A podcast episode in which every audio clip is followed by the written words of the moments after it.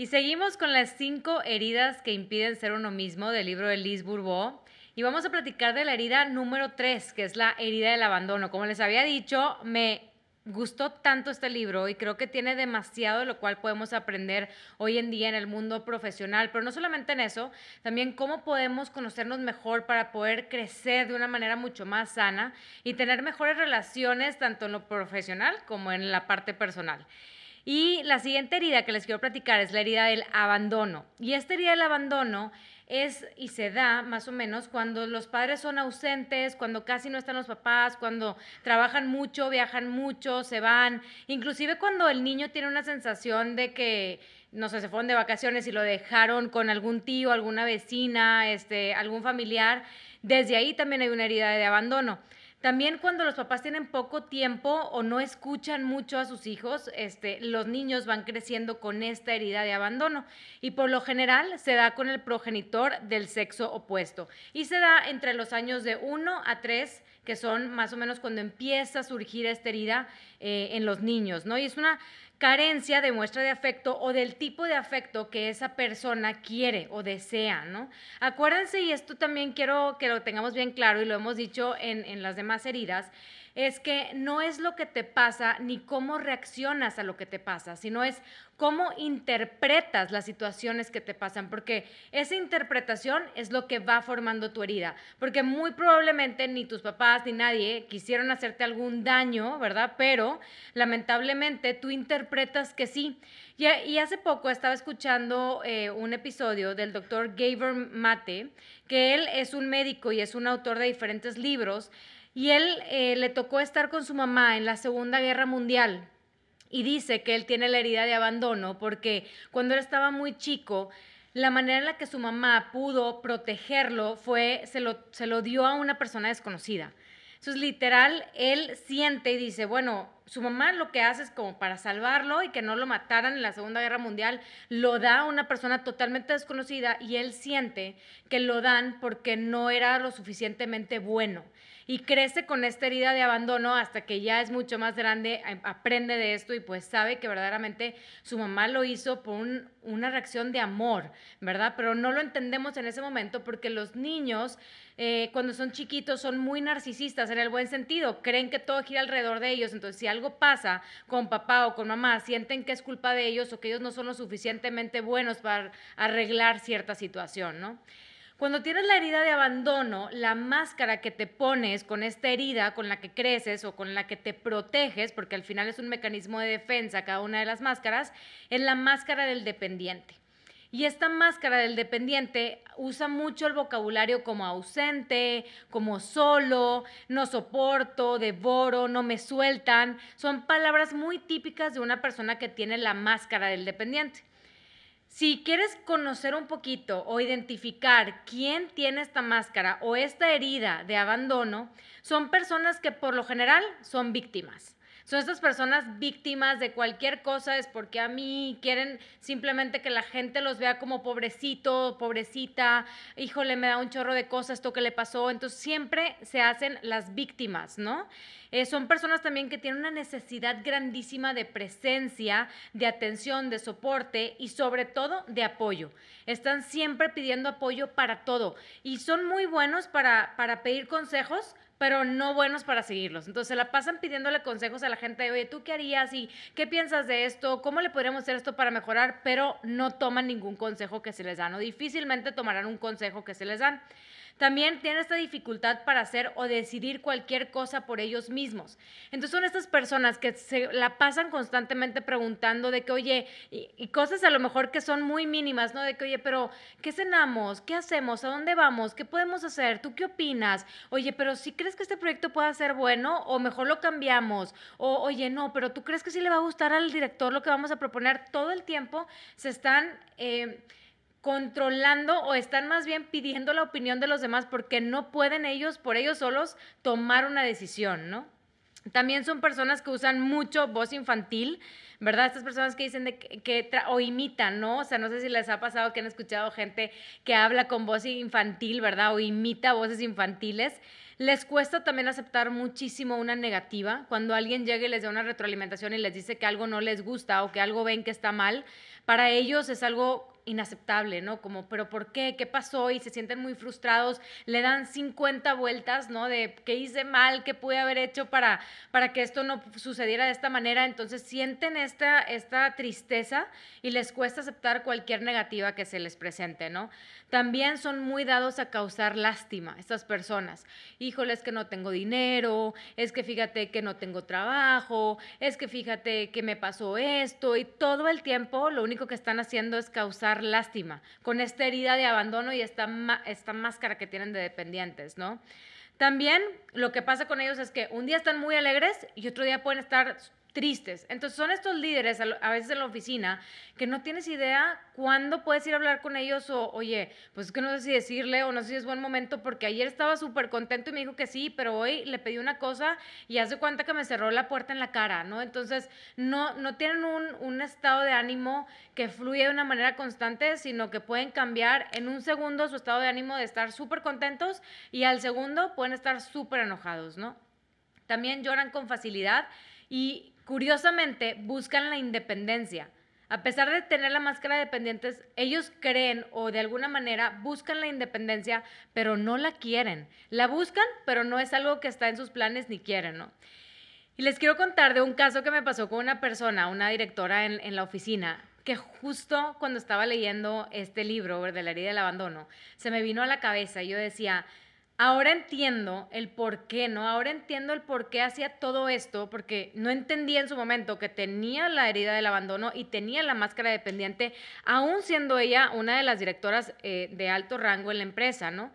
¿Qué pasaba? Pues que todo le pasaba todo, absolutamente. Te sentabas con ella y de que no, es que no sabes. Es que fíjate que el fin de semana se me ponchó la llanta y luego y tuve que ir al doctor y luego que me sentí mal y mi mamá y a mi hermano le pasó esto. Siempre tenía una historia de algo trágico que le, que le pasó, pero nunca podías decirle nada más de que, oye, ¿cómo estás? Bien. No, siempre había una tragedia por el cual le tenías que sentir algo de lástima, de que, ay, pobrecita, no manches a poco, ¿y qué le pasó a tu carro? ¿Y estás bien? Entonces, todo el tiempo quería como esa atención, ¿no? De que estuvieras ahí preguntándole y generando esta, este, esta víctima, ¿no? Su equipo también trabajaba tardísimo y yo le decía de que, oye, déjalos ir, pobres. Me dice, no, no se pueden ir porque aquí tienen que estar conmigo y yo soy la última y hasta que yo me vaya, pues sí, pero tú ni te vas, o sea, tú nunca te vas, siempre estás aquí. Sí, pero no, aquí tienen que estar y los buscaba el fin de semana y tienen que, y ella sentía esta necesidad de atención, de que todo el mundo le pusiera atención, ¿no? Y apoyo, o sea, que sintiera el apoyo del equipo. Y yo le decía, pero es que búscate otro tipo de apoyo, porque tienes que, el, el equipo está tronadísimo persona que te ponía, persona que se va de la empresa porque no aguantan las altas horas de trabajo, pero es simplemente porque trae esta herida de dependiente, de abandono, en donde quiere que todo el tiempo alguien esté conectada con ella, ¿no? Todo el tiempo quiere que si ella levanta el teléfono y le marca a alguien, quiere que ahí esté esa persona apoyándola, ¿no? También otra cosa era que no aceptaba negativas, o sea, tú podías ir con esta persona a decirle de que, oye, mira, yo creo que este proyecto lo pudimos haber hecho diferente, oye, mira, es que creo que en esta junta de trabajo no se le debió de haber dicho de esta manera a esta persona esta retroalimentación, creo que lo debiste haber hecho en tu oficina o privado porque todos nos sentimos mal, era como, no, y ni siquiera lo aceptaba, no aceptaba que le dijeras una negativa, era de que buscaba alguna excusa, ¿no? De que sí, pero eso que no tiene nada que ver, no, es, eso es problema de ellos, o sea, nunca volteaba hacia ella hacer una reflexión de decir, ¿sabes qué? Si es cierto, yo estoy haciendo algo malo, ¿cómo lo puedo mejorar? Platícame un poquito, ¿qué fue lo que sintieron? Déjame, voy y busco a esta persona. No, es simplemente, no, ellos están mal, yo estoy bien y no acepto ninguna negativa, ¿no? Y pues bueno, también lo que pasaba mucho es que un día eh, estaba bien y el otro día podía estar mal, entonces cuando les preguntaban de que, oye, es que no sé cuándo ir a presentarle el proyecto, no sé cuándo ir a pedir vacaciones, no sé cuándo ir a pedir un permiso, porque pues depende de su estado de ánimo. Y la verdad es que ¿Cuántas veces no hemos escuchado también que en las empresas, dueños de negocio, depende del estado de ánimo en el que estén, cómo se levanten, es cómo reaccionan y cómo hacen que suceda no solamente el día, sino el mes y la vida de un colaborador dentro de la empresa, ¿no? Entonces, es muy importante que aprendamos a detectar si somos líderes de equipos o de empresas, si traemos esta herida de abandono, pues cómo podemos cambiar esta máscara de dependientes, no hacernos las víctimas, no estar todo el tiempo esperando de los demás o esperando que la gente esté ahí para nosotros, ¿no?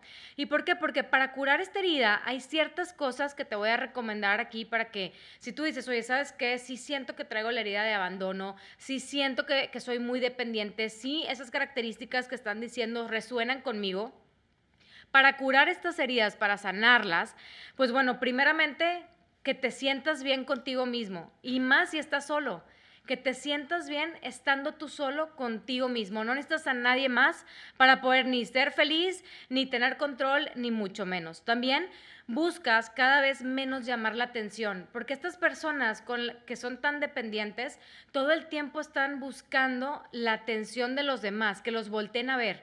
Entonces, si tú cada día buscas menos llamar la atención, vas a ir empezando a curar esta herida que tienes de abandono. También la vida te resulta menos dramática, menos drama, menos víctimas no vale la pena el drama. Y fíjate, hay, un libro que se llama No Ego de Cy Wakeman y esta persona, ella se dedica justo a estudiar el drama en las empresas y ha visto que en promedio las personas gastamos 2.5 horas de drama al día por persona. Si eso lo multiplicamos por cada colaborador, por semana, por años, imagínense todo el drama que se hace en una oficina y el tiempo que perdemos en el drama. Entonces, ¿cómo podemos hacer para sanar la herida de abandono y la máscara dependiente? Menos drama. Otra cosa también importante es aprender a ser autosuficiente. No necesitas a los demás. Tú puedes solo hacer las cosas. No necesitas a los demás ni para que te ayuden a sacar un proyecto, ni para que estén ahí por ti, ¿verdad? Y menos si tienes un equipo de trabajo y tú sabes perfectamente que ellos pueden hacerlo inclusive desde sus casas, porque hoy más que nunca la gente quiere buscar un balance de vida entre su vida profesional y vida eh, personal. Obviamente, hay que dejarlos. Entonces, no necesitas a la gente que esté ahí, hora pompi, como llamamos o estar midiéndolos en la oficina cuántas horas están ahí sentados, ¿no? Y como cuando sana una persona, cuando son una persona eh, que tiene la herida de abandono, pues una persona hábil que sabe cómo satisfacer lo que requiere, porque sabe perfectamente lo que requiere y lo que necesita sabe lo que desea, es tenaz y es súper perseverante. Y no está esperando a los demás ni le está preguntando a todo mundo si está haciendo las cosas correctas o no, porque sabe en el fondo qué es lo que quiere hacer, ¿no? También tiene este don de comediante, es una persona que la gente quiere estar alrededor de ellos cuando sana la herida de abandono, porque es una persona que en verdad, como tiene tanta seguridad y sabe perfectamente lo que quiere, pues irradia esta felicidad, ¿no? También tiene este gozo natural, es jovial, es sociable, refleja su alegría de vivir, le gusta muchísimo. Una vez que sana esta herida, no cuando está con la herida de abandono. Es capaz de ayudar también a los otros y le gusta tener momentos para ellos mismos. Esta persona que dice, hoy me voy a dar el día para mí, hoy me voy a ir al cine solo, me voy a caminar yo solo, me voy a leer un libro, me voy a tomar un café, voy a estar aquí en mi cuarto, en mi casa, sin tener la necesidad de buscar a nadie ni marcarle a nadie, al contrario, simplemente por el placer de estar conmigo mismo. Eso es una persona que ya ha sanado de la herida de abandono. Ahora, recordemos, ninguna transformación es posible sin la aceptación. Mientras más reprimas tus heridas, más penetra en tu inconsciente. Entonces, si tú crees que tienes esta herida, primero que nada, cuestiónatelo. A ver, todo lo que están mencionando ahorita, Dora, del carácter, creo que soy una persona, creo que es algo que yo tengo. Ok, si es algo que yo tengo, primero acéptalo y luego empieza a hacer todo un plan para poderlo resolver. Lo primero que tienes que hacer, lo que yo recomiendo, es ve con un psicólogo, ¿verdad? Para que te pueda ayudar a mover esta herida dentro de ti. Y el descubrir tus heridas y las de los demás tiene como propósito hacerte mucho más compasivo contigo. Y no porque tú sepas que existen estas heridas, quieres decir, ah, déjame, eh, le digo, ya sé que esta persona tiene esta herida, sino déjalos que ellos también escuchen este podcast, que ellos también descubran por ellos mismos qué heridas tienen. No trates de cambiar a los demás, ni trates de interpretar lo que se te está diciendo con tus palabras. Deja que cada persona tiene su momento y cada persona viene a sanar a esta, a esta vida ciertas heridas. Deja que ellos descubran las suyas. Entonces yo te invito a que si esta herida resuena contigo, que hagas una introspección, que busques dentro de ti ¿Qué puedes cambiar? ¿Qué puedes mejorar? ¿Por qué tienes esta herida? Pregúntale a tu papá o a tu mamá, dependiendo, si alguna vez ellos hicieron algo que, que tú sentiste que podía ser algo que te pudiera haber abandonado, ¿por qué lo hicieron? Y creo que eso, empezando hablando empezar a hablar con nuestros papás, creo que es algo súper importante para que empezar a sanar las heridas, desde donde vienen, de raíz, y luego con nosotros mismos para que no volvamos a repetirlas en las siguientes generaciones o inclusive con nuestros hijos o con nuestra pareja. Si te gustó este podcast, si te gustó este episodio esta herida, compártela para que más gente pueda también entender sobre las heridas que tenemos en nosotros mismos y que las podamos empezar a sanar.